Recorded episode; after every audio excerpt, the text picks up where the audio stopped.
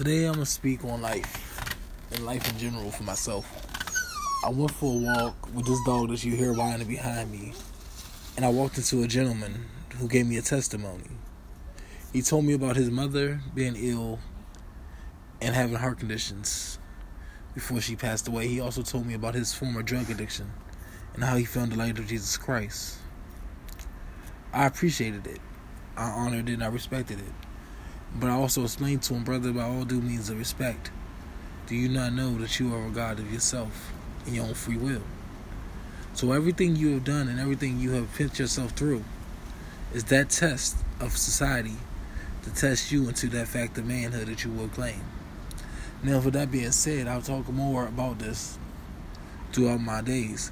I have been through a lot of trials and tribulations myself, but I do claim that I am a God and I bless people that need blessings. I give knowledge to those that need guidance. I and lately, as of late, I've been frustrated. I've been tired. I've been frustrated and aggravated with my people, not willing to grasp the reality of this world that we live in. Now, today we go. I go. I speak on the facts that we speak on God's name, but don't live a godly life. We speak on the word of God, but don't follow the suit with the word of God. So therefore, so what I'm basically saying is the Bible is just that a book. It's a play, in fact. But the rules and righteousness of do apply. There is good in this world, therefore there is evil. There is promise, therefore there is laid down. There is good, you say gracious, therefore there's negativity. There's the truth. There is also fear. Now, so with that being all that being said, what is your truths? My truth is I'm fearless. I'm emotionless. I'm remorseful. I'm not remorseful of anything I've done in my past prog- prog- progressions. I do regret certain things I've done, like letting people go, letting people down, and things of that nature. I'm also regretting the fact that I wasn't there for my aunt her last couple of years of existence. I do miss her.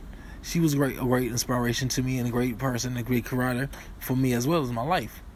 However, I do realize the reason that I wasn't around her was simply the fact that I myself did not know who I was. Now I come to you as a man that knew who I am, the man that speaks on truth and that, that speaks truth, into power and things of that nature. But what is the truth? What is my truth? My truth is I'm a man that's not, you know what I'm saying, been through a lot. Been molested, been kidnapped, been through breakups, been abused by in relationships, been cursed out, been demeaned all throughout my life, and had my uncles abuse me in ways that you couldn't imagine the torture and turmoil I faced as a child. However, I do stand strong and I stand boldly talking to you all because this is my first cast in months since my case, and I lost all ambition and all thrive to do so. But today I come back to you all to reintroduce myself as Aaron D. Aaron Donaldson L, whichever one you prefer to call me as, is me. So I reintroduce myself to you all and reintroduce this podcast, The Christian Deception, to introduce you to the concept of the Christian conspiracy. Now, Christianity is just that a conspiracy. It's a conspiracy of two unnamed forces unified together to control the masses and to destroy the myths and the relig- re- realities of the world. The realities of the world, it was uh, at one point there was the Black Madonna, which was Osiris, was you know what I'm saying, was born from. And many people fear the fact that when black people realize the truth of this world, that we will take over which we once had taken over and had a tremendous monuments and things of that in our in our kingdoms. Now we want you know, the earth is a realm that we are all truly in the physical realm, which means we can touch, we can feel, we can hear, we can touch, you know what I'm saying, and things of that nature. But what about the spiritual realm where you hear things that not that's not there? Now I have attached myself to the spiritual realm quite often, especially when I was on marijuana and things of that nature. Meaning, I heard things that wasn't there, and other people looked at me like I was crazy for telling them. I read people's minds. I literally was able to tell my cousins exactly what they were thinking while they were thinking it. I don't know how that's possible. I don't have flabbergasted about it. Leave it alone. So I also was able to, you know, analyze things, to feel emotions and empathy for people that I didn't even know. Empathy is basically, like they say, is a, a gift that you can actually feel what another person's feeling. I did that. I also was able to hear things that most people didn't hear and see things people didn't hear. See, so I saw my I saw my mother when I was when I was 18 years old, about six months after she passed. This is quite after she passed away. I was able to see her in the wheelchair that she was once in, asking me the question, "Whose chair was it?" And I explained to her that it was hers.